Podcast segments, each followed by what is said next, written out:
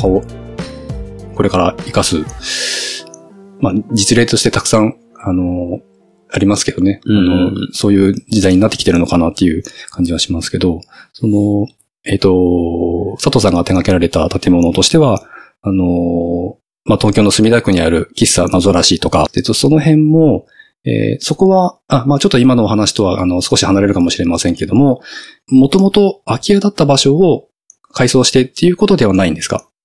えっ、と、まあ、なんか、もともと倉庫だったところを、うん倉庫だったんです。うん。あのー賃貸として借りて、はい。で、そこをリフォームうん。するっていうような形で、うんうん。で、それであの、喫茶店っていう店舗に、はい。えーしようっていうプロジェクトでしたね。あれは、あの、経営の主体は、んどなたか会社でやられてるんですか？まあ、個人の方が集まってやられてる。まあ、会社でやってて、はいで、ただそこに、あの、僕だったり、あと、えっと、アートのキュレーションはいをなりわいにしてる青木明くんはい。と、あと、現代美術をやってるはい中島春也くんっはい。ていう、まあ、友達はい。が、えっ、と、そこにこう、えー集まって。うん。で、そこでなんか一緒にやろうっていうような話から始まった。場所でしたね。それもでも、それぞれのその3人の方の、まあ、得意なことを持ち寄って、まあ、作ったってそうです、いそううです。ことですそれはそうですね。うんうん。うんうん。なので、まあ、ただそれがちょっといろいろあって、あのーその経営的なところからは、はいその今の3人はうん離れちゃってるんですけど、あー今の店舗自体は。うんうん。僕先週、ちょっとどうしてもその、佐藤さんとの今日のお話の前に、それが見たくて行ったんですけど、残念ながらあの、リサーチ不足で行ったら閉まってたっていう。閉まってたんですねそうなんです。で、あの、残念ながらあの、外だけ見てきたんですけど、喫茶野ざらしっていう、あの、まあ、墨田区にある、うーまあ、カフェですね。はい。えーもう建物の、あの、写真見た時にも衝撃受けて、もう、ぜひ、あんまりこう時間かけない、開けない間に行ってきたいんですけど、うん、そこが残念ながら見れなかったんで、あの、まあ、当日、連絡して他、都内でとかないですかって言ったら、ええ。ありますよっていうことで、今度は足立区に移動しまして、まあ、V という、えーあそこもカフェ、えっ、と、喫茶店兼バーですか？えっ、と、バー、そうですね、お酒も出してるし、ただ結構主たる営業としては、はい。あの、劇場の演劇の公演とかをやってはいあの、場所ですね。開放されてましたけど、建物1階から入って地下に入る階段があって、地下がお風呂場だったんですね。そうですね。前は多分サウナかなんかだと思います、浴槽がそのままあって、その、ええステージみたいになってて、あそこで演劇とかをやるんですか？えっと、そうですね。ええで、ただあそこをステージにするのを限らずに、はい。結構、都度、その、入る劇団さんが、はい。あの、失礼を変えたりしながら、ああのー公演やってますね。で、上では、上の2階のところにはカフェがありますけど、あのーその横は稽古場あとして使ってたりだとか、ドアの向こうあとは、あドアの向こうはあのギャラリーとして使っている場所ですね。ーでもなんかいろんな、いろんな企画が持ち込まれて、うん。都度、なんか面白いことやってる場所な気がします。色付けがいかようにもできるような、あの、作りだなと思って、そうですね。ええあの、これというカラーが、あの、あるわけではなくて、割と大きい空間に、その、うん。えー佐藤さんがあ手掛けた、まあ、建具がこう存在してて、それはそれで、えー、とはいえ、あの、存在感が、あの、すごくあるなと思ったんですけど、もううまくこう、まあ、割と空間が、あの、混ざり合ってて、えー、不思議な空間っていうとか、あの、まあ、表現する方が、方が確かに集まりそうな場所だなという印象は受けましたけど、あそこは、あの、どこからの依頼で手掛けられたんですか？それは、まあなんか、友達のつながりで、うんあそこでまあ、何かをやろうっていう人たちが、はい。あの、集まって、で、今、そこで、えっと、ディレクターをやってる岸本佳子さんっていうはい。方、まあ、が中心になって、あの、やってる場所ではありますけど、うん。で、そうですね。でもなんか、なんとなく、その、始まりの段階から、僕も関わってたんで、はい。あの、やってたのはまあ設計とまあその施工とかですけど、なんとなくあの場所をどうしたらいいかとか、うん。一体この場所は何なん、どうやったら使うんだろうみたいなところを結構一緒に考えてた時期はありましたね。うーん。あの、2階以上があれマンションなんですね。えっ、と、賃貸ののアパート大きいアパートというか、ええ7、8階建てぐらいの。そうです。昔、む昔、はいあのー、えっ、と、住宅公団というか、UR が昔持ってたんですね。で、その前は、あの、オリンピックの時、はい東京オリンピック、2000えっと、1964年のオリンピックの年にあそこできてるんで、で住宅供給のためにあれができて、はい。で、そこから UR が持って、うん。で、その後個人に売却されて、今個人オーナーでの、まあ、大きい場所で、あれあの、2階の今カフェになってる場所は、ボーリング場だったそこはボーリング。場だったみたいですね。それもでも、すごいですけどね。あの、まあ、まあ、まさかボーリング場があったのかみたいな。あの構造とはいえ、なかなか、あの、その時代にしても、あの、斬新な上に住居があって、そうですね。2階が、あの、ボーリング場で1階がお風呂っていうのはサウナっていうのは。うん。で、えっと、まあ、そこに運よく V に行けて、あの、建物の中見させていただいて、あの、まあ、お茶飲んだりしたんですけど、えー、月に何、あまあ、週に何回か、あの、代わり、代わる代わるにお店の担当の人がいて、そうですね。まあ、あの、お店回してらっしゃるっていう感じなんですね。で、フライヤーとか、それ確かにあの劇団とか、えーアート関係のフライヤーがたくさん並んでて、あ、あの、若い方々もいっぱいいて、ええうんうん、あの、好きな方が集まってくる場所なんだろうなと思って見てましたけど、そこも、あの、まあ、佐藤さんのテイスト、えーというか、その、有機的な、あの、まあ、木の素材を使った、えー、建具だったり、えー、まあ、テーブル、椅子、あ、椅子じゃないか。椅子はもともと、あれか別のものか。よくわからないプラスチックの、うですねっぱいあった気がしますけど。壁に、もう入って、お店に入って、壁に大きい、あ、そうですねえー。とパパネルというか、なんて言うんでしょう。あのー、しつらえてある。あれは実は、あの、大きい回転扉なんですよ。え、あれ開くんですか？あの、え？正方形のやつですよ、うん、そうです、そうです。あれは実は開いて、え？向こう側に、あの、部屋があるんです。え、でもベンチとかありましたけど、あれの向こう側にあ、あるんです。あるんですか？え、隠し部屋？隠し部屋が、隠し部屋があって、えーあそこは、ただ、しかも搬入ができるように、ええ。あの大きさで3メーター四方ぐらいなんですけど、むちゃくちゃでかい扉なんです、あれは。なんか、オブジェにしては、なんか不思議な感じだったんですけど、扉、そうですね、ピボットのヒンジが足元についてるんで。ええあ、そう、知ってたら開けさせてもらった方が いや、そうですね。あ、そうですか。ええあ、すごいな。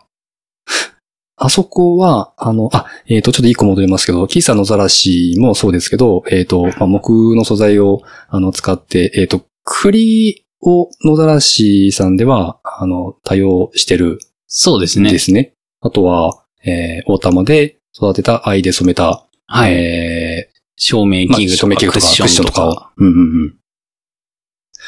あれがやっぱり、あの、佐藤さんの、まあ、表現の主体となってるっていうか、まあカラーというか。まあ、なんか、僕もなんか同じことずっとやろうっていう気持ちはあんまりないんですけど、うんあ、たまたま今のところ、あの、そういうものが、そうですね。うんなんか、なんとなくですけど、うん。僕やっぱりこう、あの、何らかの限定性、あるいはこうゲーム性みたいなものだったんですけど、うんルールというか、はいっていうのがある中で、えっ、と、物事を考えていった方が、うん。あのー考えに広がりが出るんじゃないかなっていう気がしていて、はい。それで言うとその喫茶のざらしの、こう、しつらいとかは、はいあのーまず初めに考えてたのは、その時やっぱりこう、僕が東京と大玉村を行き来していたんで、はい。そういう生活の中で、うん東京で何かを作るっていうのはどういう風にしたら作れるだろうかって時に、はい。あの、大玉村で取れる素材、はい。あるいは作るものをうん東京に持ち込んで、で、それを組み立てていって、東京にこう、まあカフェ、はい喫茶店を作ろうっていう。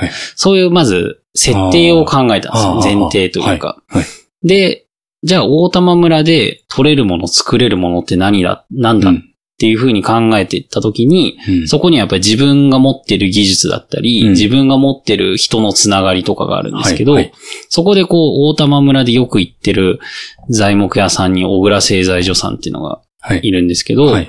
小倉さんが持ってる、小倉さんのところに栗の丸太材がいっぱいあって、今もまあ、あの、建築用建材とはいかとしても使われてるんですけど、で東京にはなかなかないんですよ、うん栗材って。はい。で、その栗材、小倉さんの栗材を使って、まずいろいろ木、あの、失来を、うん。木部の失来を考えようだったり、はい。あの、まあ、さっき話した観覧車はい。が藍染めをやってる。はい。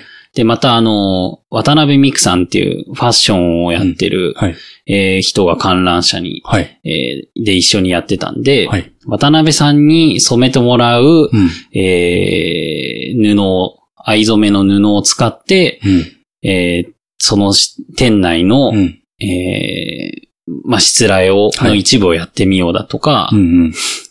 あとはまあ、大玉村の、その自分が住んでるところの近くで、はい。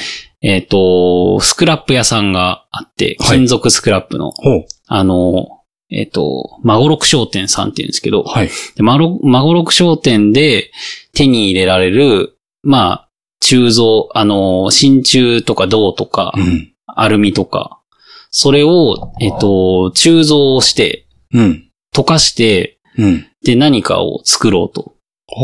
で、それでドアノブとかの真鍮の部品とかを作ってるんですけど、で、それをこう、大玉で鋳造して、部品を作って、うん。で、東京に持って行って、うん。で、東京の、えっと、溶接屋さん、はい。金属加工屋さんに、はい。これをドアにくっつけてくださいって言って、渡してドアにくっつけてもらうみたいなことをやったり。一時的な加工っていうか、あの、曲げるとこぐらいまではやってって、現地で、そうです、そうです。溶接してもらうっていう感じだったんですね。えーあ、なるほど。それであの、なんか、そうんそう、それでいろんなものがこう、鉄の、鉄骨、鉄筋だったのかなみたいなものとかが、あ、鉄はそれで言うと、えまあなんか、自分が受け負ったんで、えはい。自分と、まあ、友人の川原くんっていうのと一緒に作ったんですけど、はいはい自分が川原くんができる技術で、うん。どうやってこう、鉄を扱ったらいいかって時に、うん。あのーまあ、作っていった形で、うん。それはこう、なんというか、あのー自分たちの技術ではう、ん。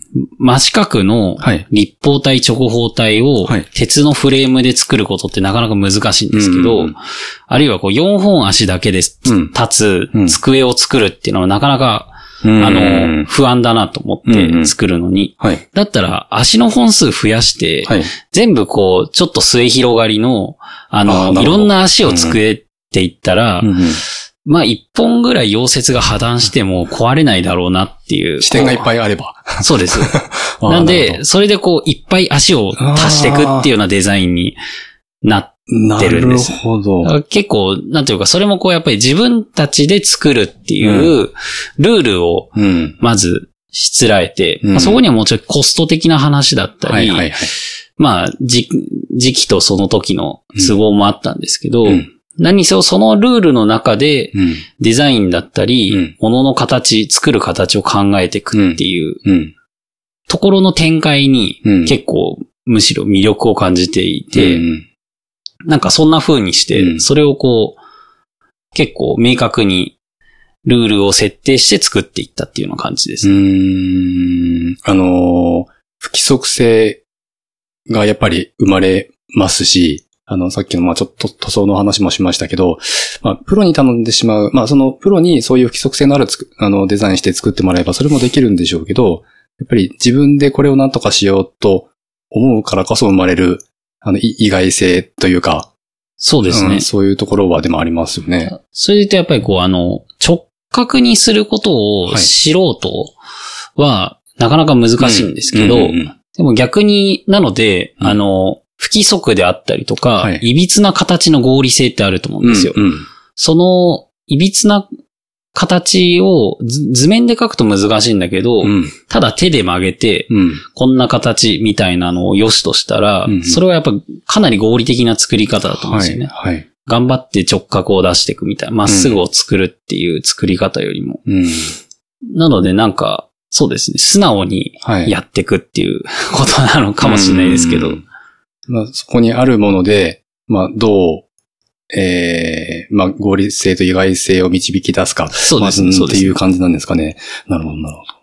うん。やっぱり、まあ別に、あの、ディスるわけじゃないですけど、ホームセンターに置いてあるものって、ええまあ最低限のコストで、あの、まあ、品質のそれなりのものを作るっていう意図がありますから、やっぱり椅子は4本足、ねテーブルも4本足に当然なりますし、まあ3本足になることはあっても、あんまり5本足になることは、あんまりないですよね。やっぱりそういう、えーうん、一貫生産性で作られるものって、まあコストを考えると。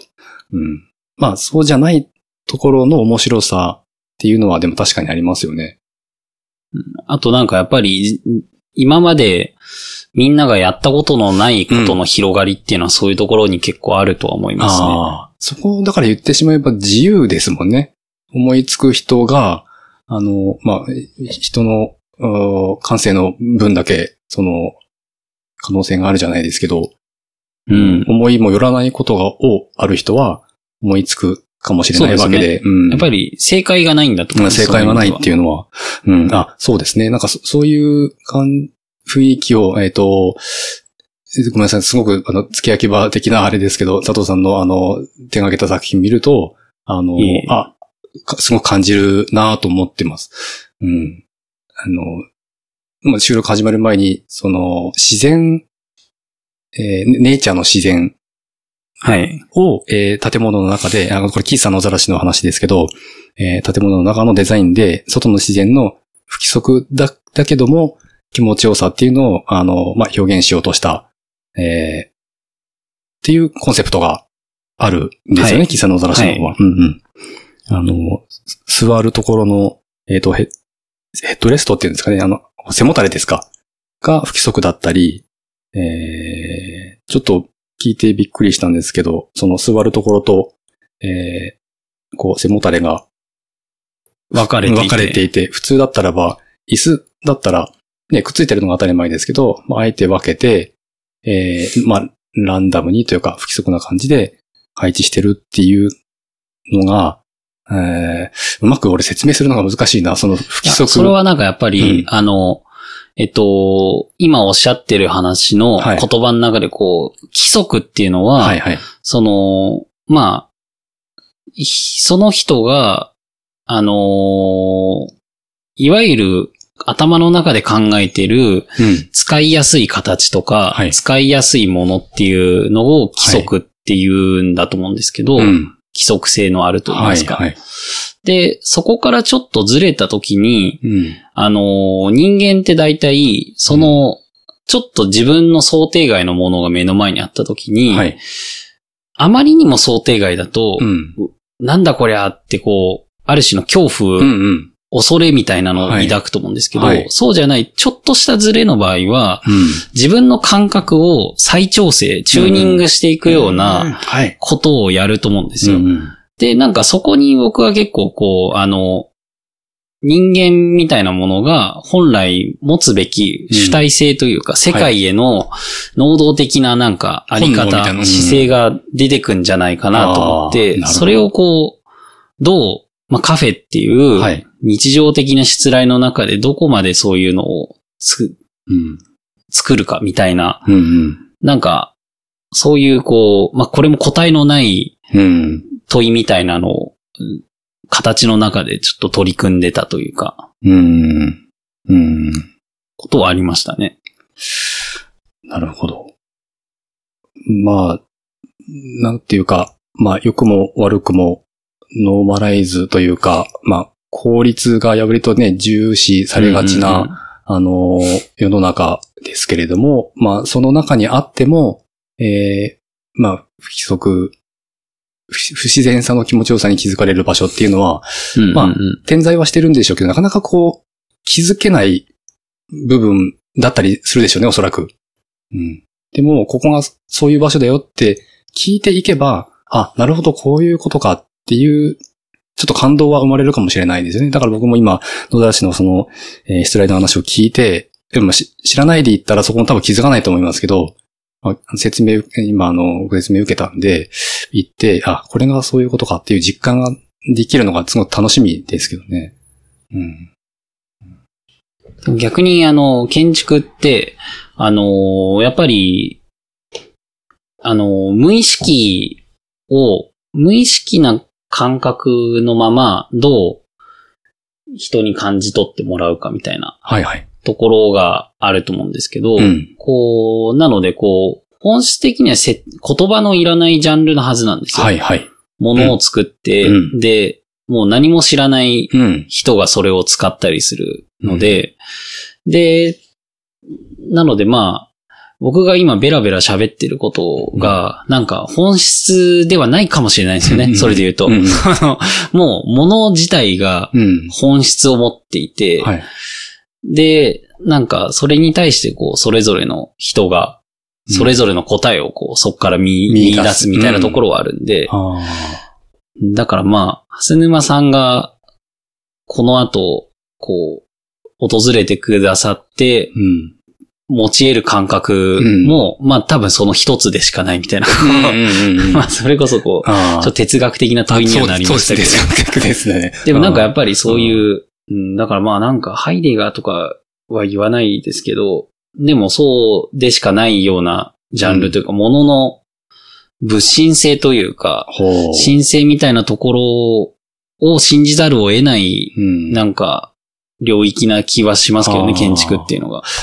だどうしてもこう、スペック優先になってしまうというか、なんか、えっ、と、数字で、その、すうーん、なんだろう、機密性を数値で表したり、耐震性を数値で表したり、そこから安心、あの、性を、えー、広告として出して、えーどうですか快適ですよっていう、割と、あの、建物が、あのー少なくないような気がしけしますけども、はい。そこにはない心地よさとか、っていうのが、あの、まあ、必ずあるはずでね。うん。まあ、そういうことを表現、えー、建築家として表現される方も、あの、まあ、いらっしゃらなくないんでしょうけど、うん、僕多分、えーあれだな、えー、知らないで野ざらしに行って座って後から、あ実はああいう場所だったんだよって佐藤さんに聞いて、え、そうだったんですかって言ってもう一回行ったら多分二度楽しめたかもしれないですよね。二度だね そうかもしれそうないでかもしれないですね。うん。うん、多分もう今、今、すり込まれてしまったんで、もう、す。そうですね。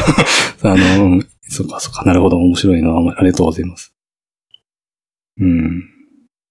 なんか、これ、えっ、と、佐藤さんの、えっ、と、GA ジャパンっていうあの雑誌、建築系の雑誌、あの、買わせていただいて、そこに書いてあるインタビューに確か書いてあったような気がするんですけど、えっ、と、家づくりは自分が生きる世界を思考し直すための、えー手段だというような、あの、どっかにあのインタビューに入ってたと思うんですけど、たこれ、これに入ってますね。このあ、パンフレットですか？あ、そうかそそうか。あの、一番後ろの、そこですね。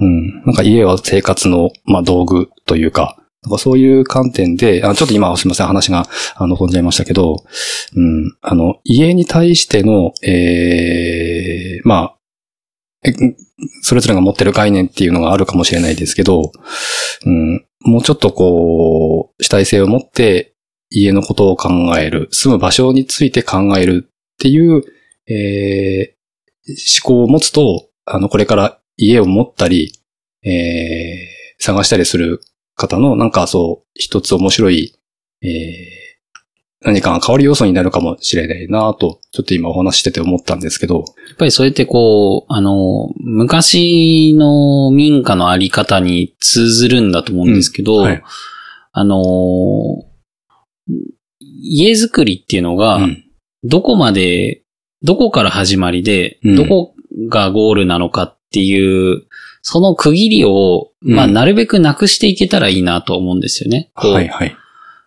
家を作るっていうことが、うんまあ、一方でこう、家に住む人が育つっていうのもありますし、うんうんこう、ただ単に、やっぱりこう、新築の家が建って、うん。工務店さんからうん。引き渡されて終わりっていうのが、うん。竣工して、それで家づくり終わりっていう話では本来ないはず。なんですよね利的に作られたフィニッシュですからね、引き渡し、そうです竣工とかってね。うん。まあ法的にはやっぱりなんかそういう区切りはついちゃうんだけど、うん。けど、本質的に、やっぱり家づくりであったり、うんあるいは家での営みみたいなものが、はい。こう、家ができてから始まるんでもやっぱダメで、はい家を作る前から、うん。あの、どんな暮らしをしようかっていう考えてるところから、はい。家を実際に工事で建てて、で、その後そこで暮らすっていう、うん。なんか、それぞれのフェーズを、うんなるべくシームレスに、うん。あの、断絶なくつ、つないでいけるうん。ことができたら、それはすごい面白い、楽しい家づくりのあり方。うん家づくりイコール生活みたいな、はいはい。なんかあり方なんじゃないかなっていう気がしていて、つながってるべきですよね。その個人が好きなものとか見てるものもそれぞれだし。まあそうですねん家は、あの、寝て起きるだけの場所では絶対ないので、まあ、生活をするっていうところを深掘りしていくと、まあ、それぞれの、あの、身の回りにあるカルチャーと絶対直結してるはずなので、うんまあ、そこを意図的に結びつけた方が、あの、まあ、こまあ、気持ちいい暮らしというか、あの、豊かな、あの、うんうん、生活ができるのかなとは思いますけど、まあ、家具家具一つとっても、椅子一つとっても、あんまりこう固定概念を持って、あの、見ない方が、うん、意外性があっても、あの、まあ、ここの、これ買ったらちょっとこういう不安があるかもしれないなっていうのも、確かに、あの、必要な材料なんでしょうけど、ものを選ぶときに。でも家にしても、まあ古い家だけど、あの、全部ぶっ壊して新しいものにした方が綺麗だしいいっていう考え方だけではなくて、まあここちょっと不便だけど、ここの不便さにどう自分たちは合わせていこうかっていうことを考えるのも、うん、あのーまあ、いまあ、面白面白いっていう言い方もちょっとあれですけど、うん、まあ、いい視点なのかなと私は思いますけどね。うん。がやっぱりこう、家が使われる、あのー時間の尺もはい。長いじゃないですか。はいはい10年、20年とこう使われていって、うん。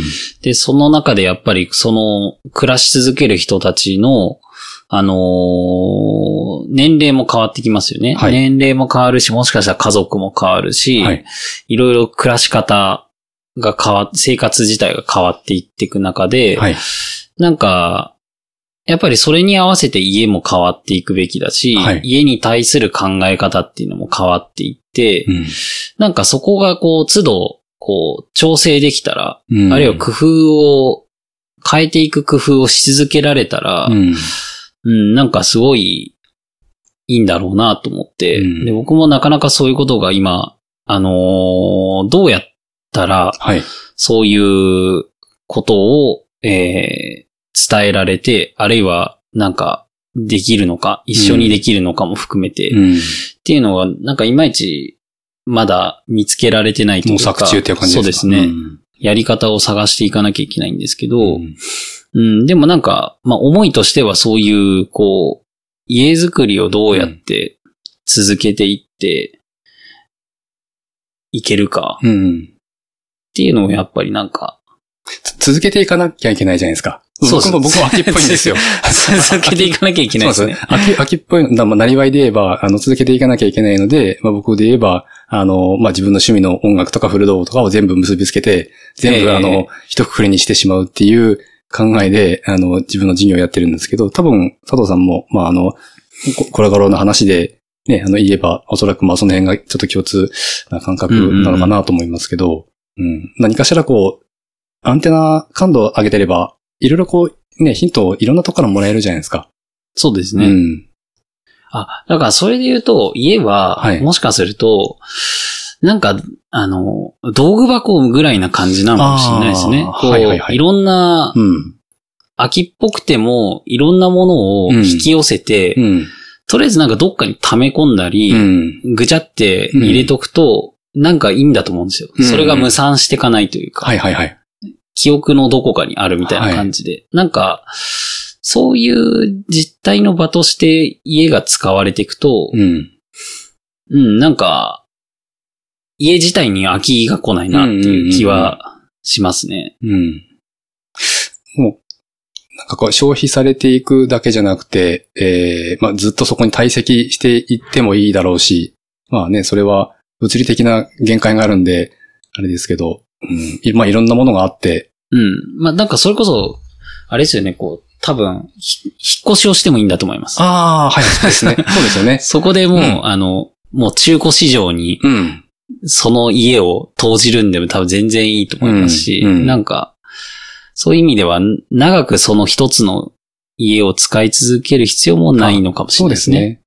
うん。だから、新築だとやっぱり、あの、元々のコストもあるし、えー、数年住んで簡単に売るっていうことも残債とかを考えると現実的じゃないですけど、うん。中古住宅とか、あの、古い住宅だと、まあ、土地代プラスアルファぐらいで買えるっていううんパターンがすごく多いんで、えー、あんまりこう圧迫しないようなあ金額の、えーバジェットで購入して、何年か、まあ、家と、まあうん家づくり楽しんで、えーそろそろもうちょっと次の、まあ、あの、意識が他に向き出したら、ここはもう手放して、次の場所に移るっていうのもありだと思いますよね。うん。その時にこう、多分ですけど、まあ人にもよるんだけど、やっぱり、あのー誰かにとってすごい心地の良い場所うん、って、多分他の人の、にとっても、はい。何かこう良さを見出せる場所ってあると思うんですよ。全否定はできないというか。うんその、うんなのでこう、誰かが、あの、すごい、じ、その人なりに頑張ってうんしつらえた場所っていうのは、うんおそらく他の、他の誰かうん。もそれに共感して、ああ。なんか住み継ぐ人っていうのは絶対現れるだろうなっていう気がして、うん。なんか、そういうこう、関係の連鎖みたいなうん。のをやるにも、やっぱり、あの、その住んでいる家が、うん。ジェネリックなまま、うんあの、漂白された家というか、うん。まあそれはそれ一つの個性なんですけど、うんまあなんか、何らかの顔、あるいは個性みたいな、うん。趣が垣間見えてる方が、うんうん、実はいいんじゃないか不動産市場的にはなかなかそういうのって嫌われるんですけど、うん。けど、実はなんかそこは、どこかには絶対需要があるなっていう気はするんですよね。うん。さっきのあの、東和ソレイユの話にあれ、あの、重なるかもしれないですけど、まあ、個性っていうか、あの、ジャンルってね、そこに集まって、惹かれて集まってくる人ってやっぱり一定数いますんで、えー、フロン好きな人がいるし、えー、有機野菜で作った料理が好きな人もいれば、うん、あのいろいろなジャンルがあるんで、まあ家も当然住む人にね、あの、左右されますんで、それが個性となって出てる家であれば、あの、あ、この家好きっていう人人に、ね、あの、次手渡すことができれば、うんうんうん。また、ね、その家の次の、あの、世代が始まっていくわけなんでね。うん。あその意味ではなんか、まあ、住宅ってうん幸いにもこう一品生産なんで、はい。あらゆる土地と、はいあらゆるこう一つ唯一のうん。建物があるというか、うん。なんでこう、なんかマスを相手にする必要がないジャンルっていうのは結構いい、いい、いいことだなと思ってますね。確かに確かに。誰か、世界の誰かにさえ届けばいいみたいな。その、究極的には。うんうんうん。中古住宅を僕はあの、割と長い、あの、不動産業でたくさん販売するお手伝いしてきたんですけど、えー、まあよく言ってたのが、まあ、買う人が一人お客さんいればいいんだよ。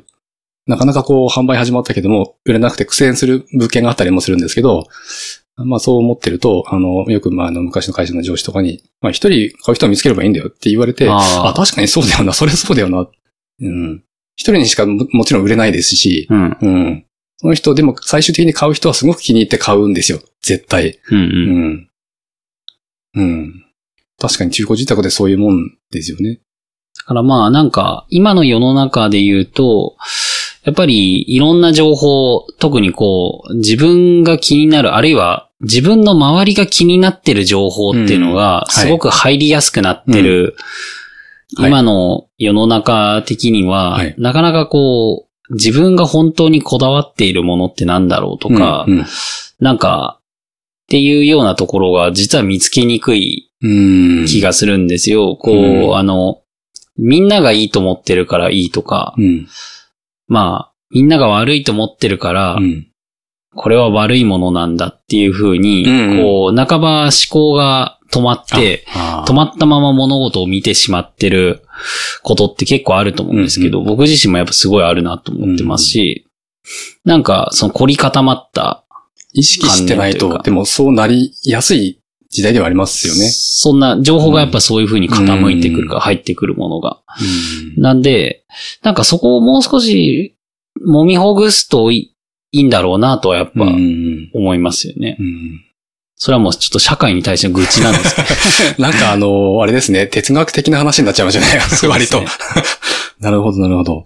うん。やっぱり、佐藤さん、あの、思想、まあ、て哲学的な、もなんかあんまり持ち合わせてないっていうふうにさっきおっしゃってましたけど、割とそこの批准が多いような話をしてて思いますけどね。うんああご自分なりの。でもなんかやっぱ僕なりの哲学っていう、うんあ、ね違う、哲学っていうのは、はいはい。やっぱり、あの、言語の世界なんですよ。うんあの、はいはい。あの、なんだろう、僕の知ってる哲学者みたいな人って、はいはい。こうなんか、誰かが投げかけた、うわけのわからない文章を、はい。なんかそれこそギリシャとかで書かれた文章、うんギリシャ語とかで書かれた文章をはい原点から読むために、うん。まずギリシャ語を学ぼうみたいな人たちなんですよ。はいはいはいはいはい。だからなんか、そこのこう、原理、どこまで原理的であるかみたいな、うん。多分人たちなんで、うん。僕が今言ってることは、うん。まあなんか、な、なんですかね、日々の感想文みたいな話なんですよ。まあ、ひら、平たく言うと 平たく言うとですけど。うん。なるほど。まあ、いろんなね、その建築家の方それぞれのえー表現方法も、あの思想も哲学もあって、えー本当にたくさんの、えー建物が存在してるんだと思うんですけど、えっ、と、まあ、そうだ、あの、もう一つお話したいことがあって、えっ、と、インドで手掛けられた、あーサンティニケタンという地域の、えー一般住宅を、えっと、佐藤さん手掛けられてるんですけど、はい。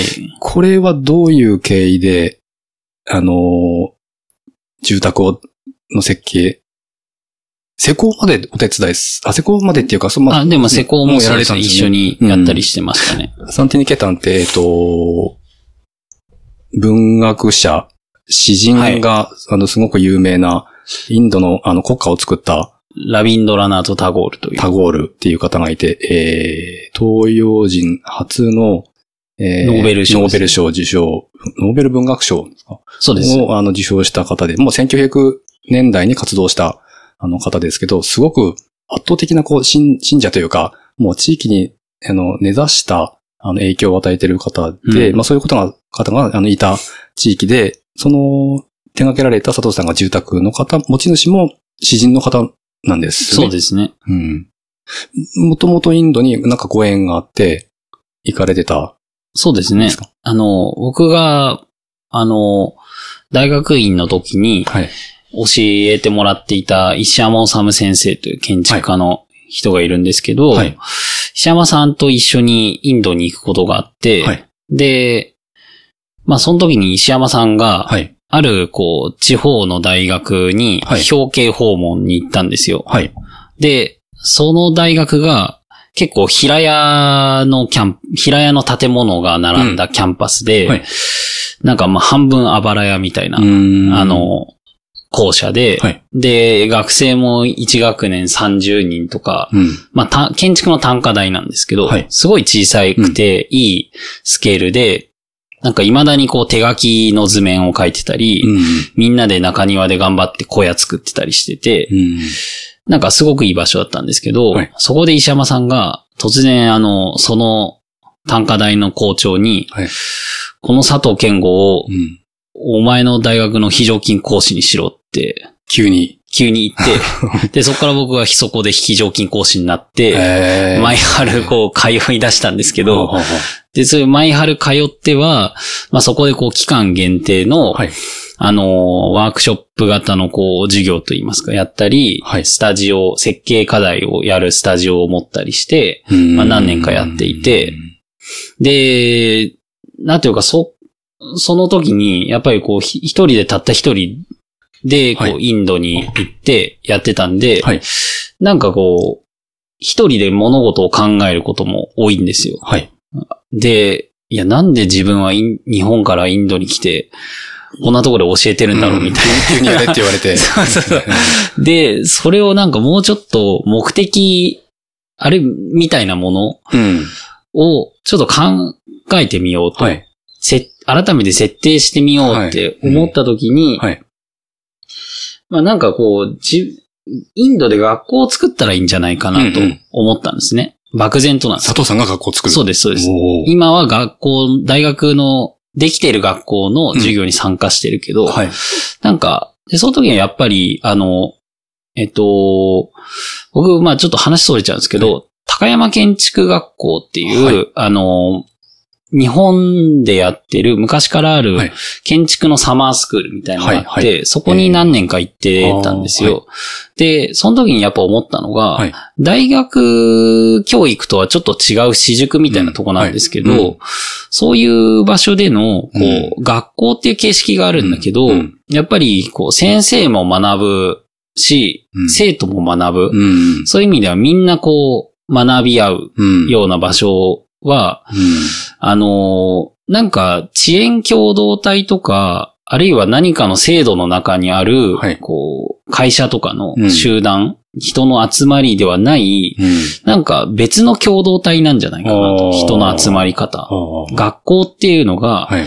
なんか新しいコミュニティなんじゃないかなうんうんと、改めて思って、うんうんなんか、こう、学校っていうコミュニティをインドでどうやったら作ったら、作れるかっていうのを考えようと思ったんですよ。インドで漠然とはい。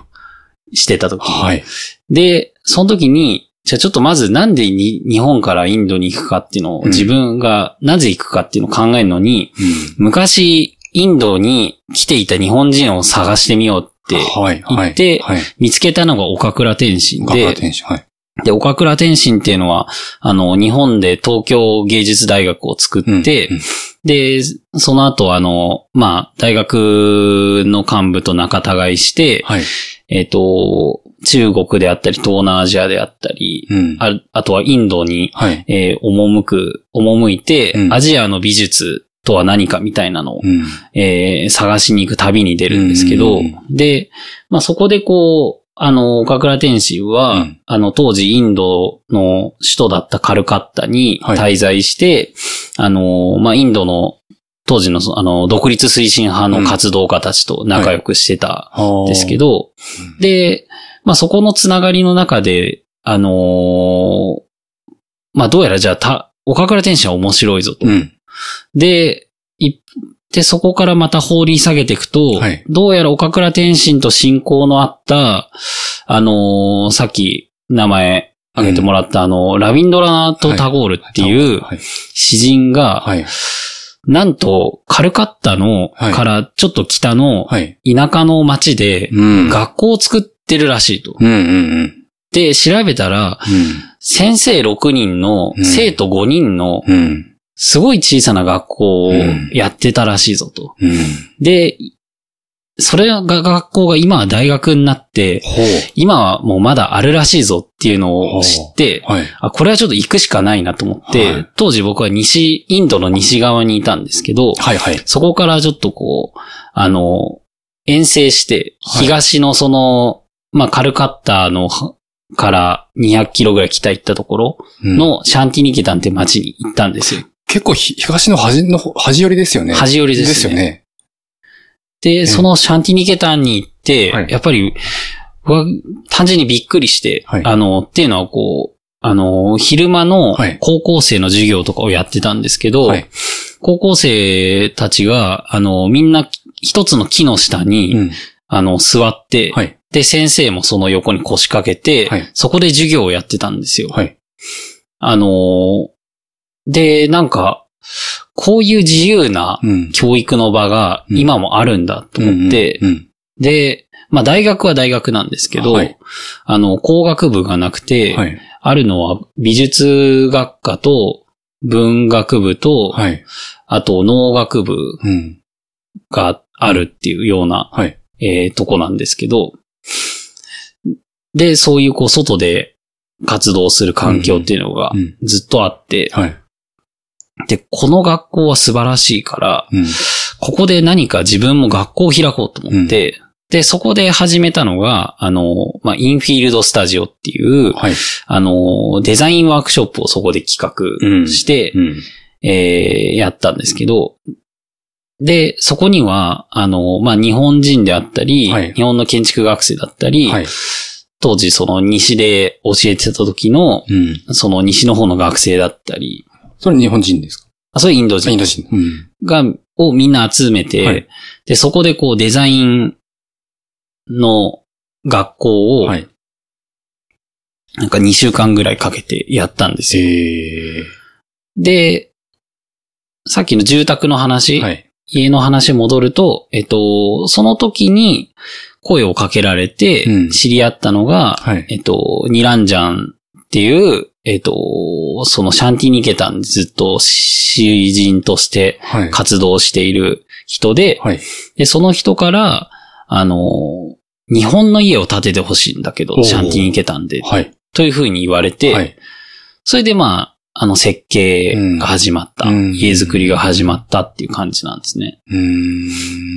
な、なん、どのぐらいの後期というか、あのプロジェクトだったんですか？あの引き渡しするまでは。だ、だいたい2年ぐらいじゃないですか。2年ぐらい考えて作ってたと思う。あ、もうその間行き来しながら、日本とインド。そうですね。そうです。あで、なんていうか、まあなんか日本の家、そのニランジャンは何回かうん日本に来てて、ーはい。で、タゴールもまあ昔日本に来ていて、うんで、なんとなくニランジャンは、その自分のことを、はいまあ僕と同じように、はい。なんか昔の人に重ねているところもあって、タゴールもまた日本に来て、はい日本の家を、はい。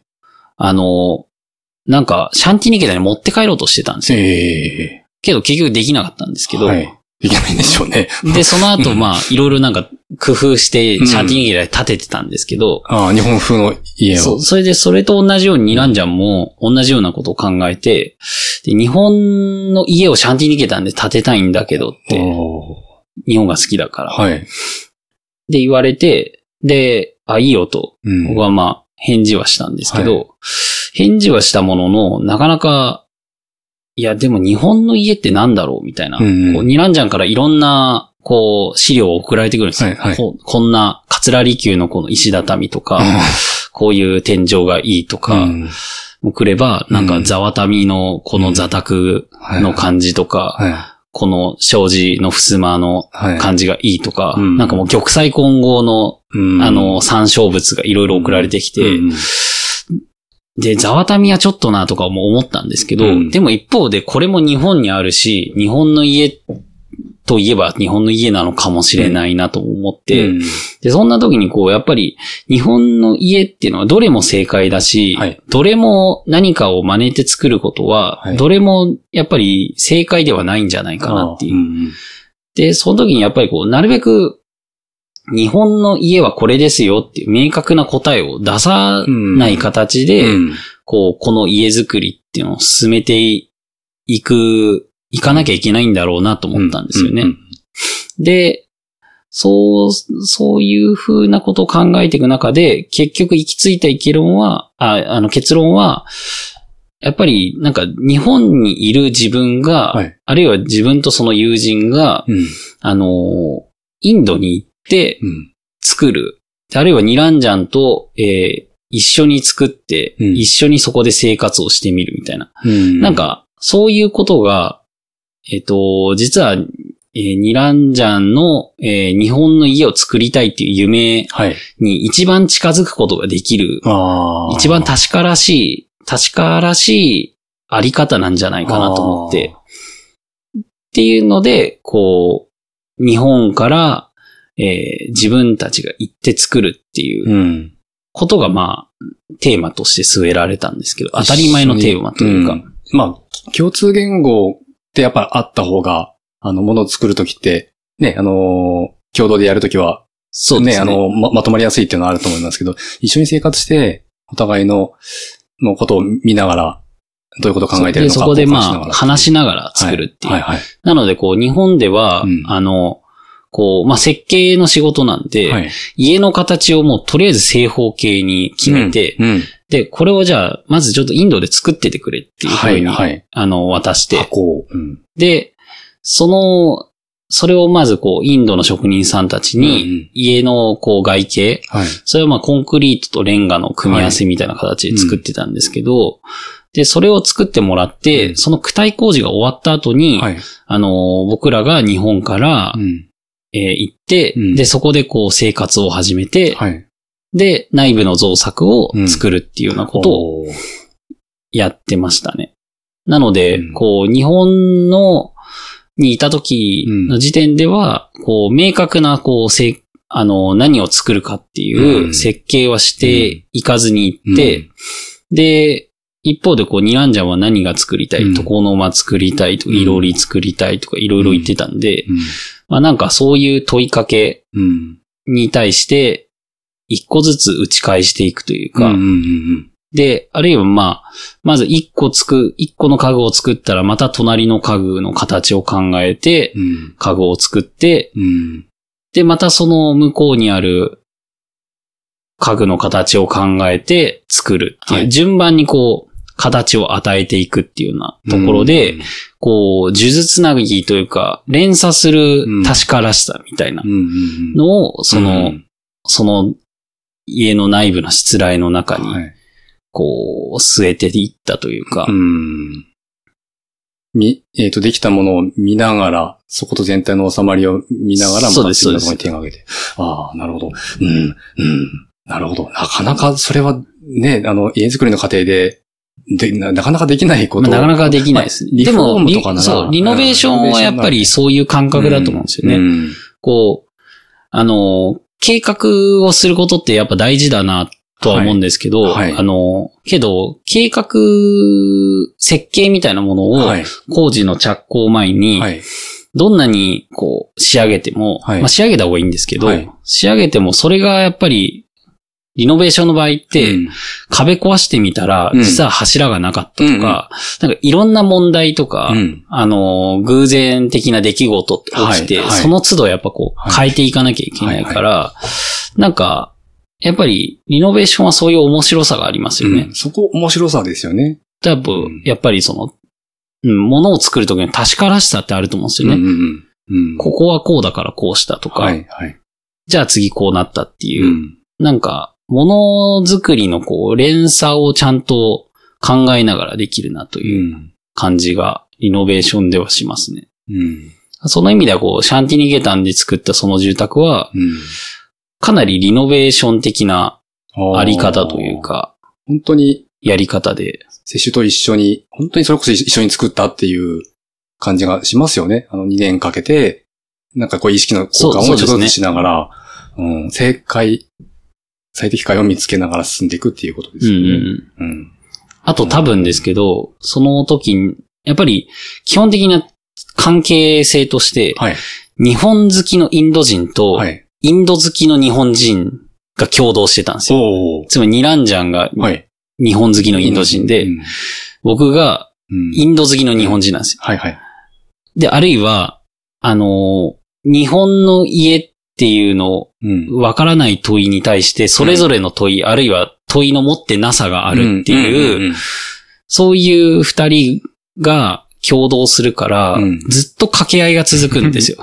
それはやっぱり、すい。ごい、ものを作るにはいいことだなと思って、面白い。まあ、そう、ギャップを埋めていく作業みたいなところ、そうです。もう埋まりきらないギャップみたいなのを、こう、維持しながら、ええ。ものを作っていくみたいな。えのって、多分こう、なんか意気投合して何かをやるよりはるかにうん、実は、クリエイティブだな、とー思います、確かにそうですね。きっちりしないところが、あの、の良さっていうのは多分そそうですよね。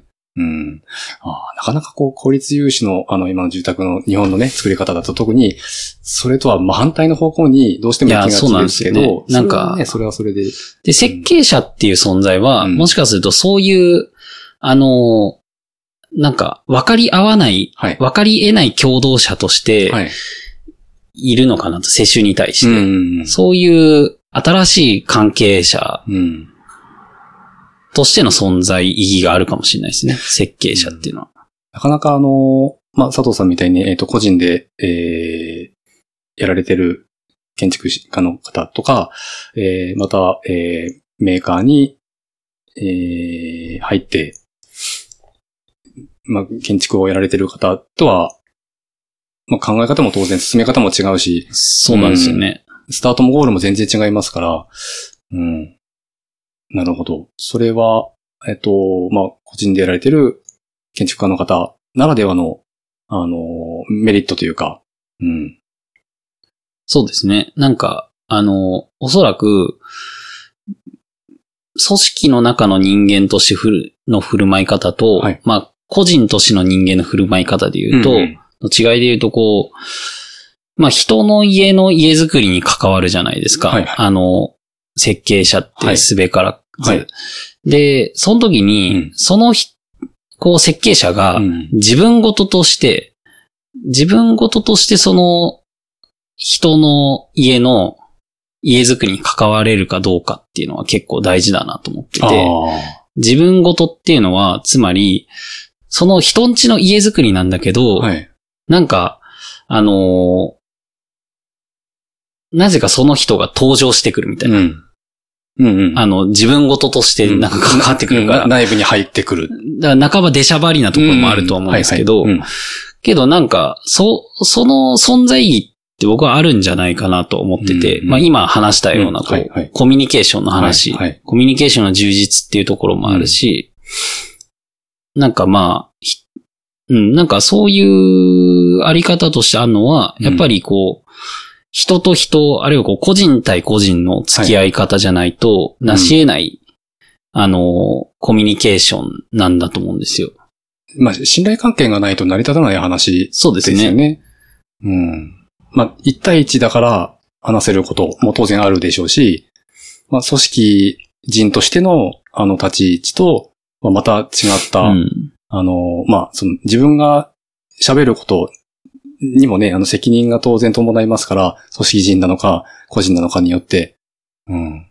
それはこう、お互いこう歩み寄れる限界とかも多分ありますしね、それぞれ。うそうですね。ん。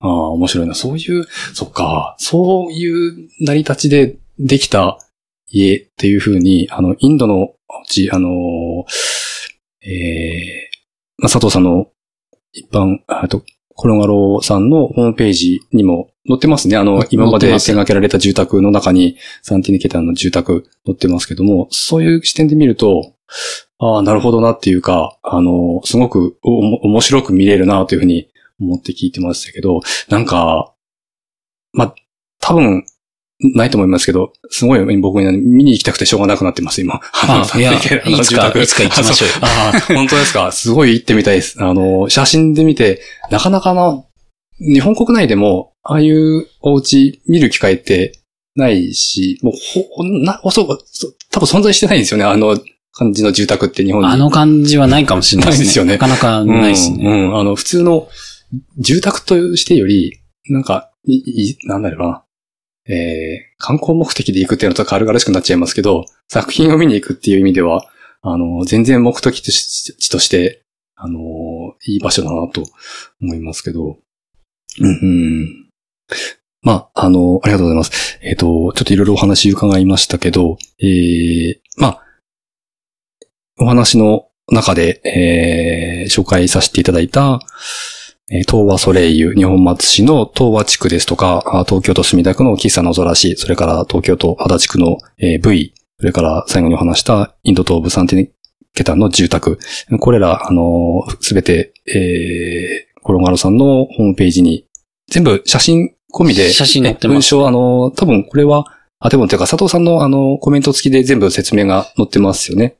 多分載ってたはい、そうですね。はい。その辺の URL も、あの、もしよかったら貼らせていただいて、えーま、あの、見れるようにしておきますんで、まあ、ちょっとご興味ある方はぜひ見ていただきたいなと、えー思うのと、あとは、あの、まあ、そういう佐藤さんがメインとして生活されて、えー事業の拠点とされている大玉村、えー一般社団法人、えー、コラガローさん、それから佐藤健吾建築設計事務所、えー観覧車は、まあ、あの、そこがメインっていうか、えーではないのかもしれないですけど、ええ。そういう活動の拠点がありますんで、あの、あ、あと、コロガロ書店っていう、あの、割と気軽に出入りできるお店としてね、そうですね。あの、お店やってますね。が開いてますんで、まあ、コーヒー飲みに、えー訪れるでも良いでしょうし、えーまあ、今伺ったような佐藤さんのお話の要素が、あの、おそらくふんだんに盛り盛り込まれた、あの、建物、環境じゃないのかなと思いますんで、えー僕もちょっとまた、あの、いろいろお邪魔させていただいて、今度はあの、コーヒーだけに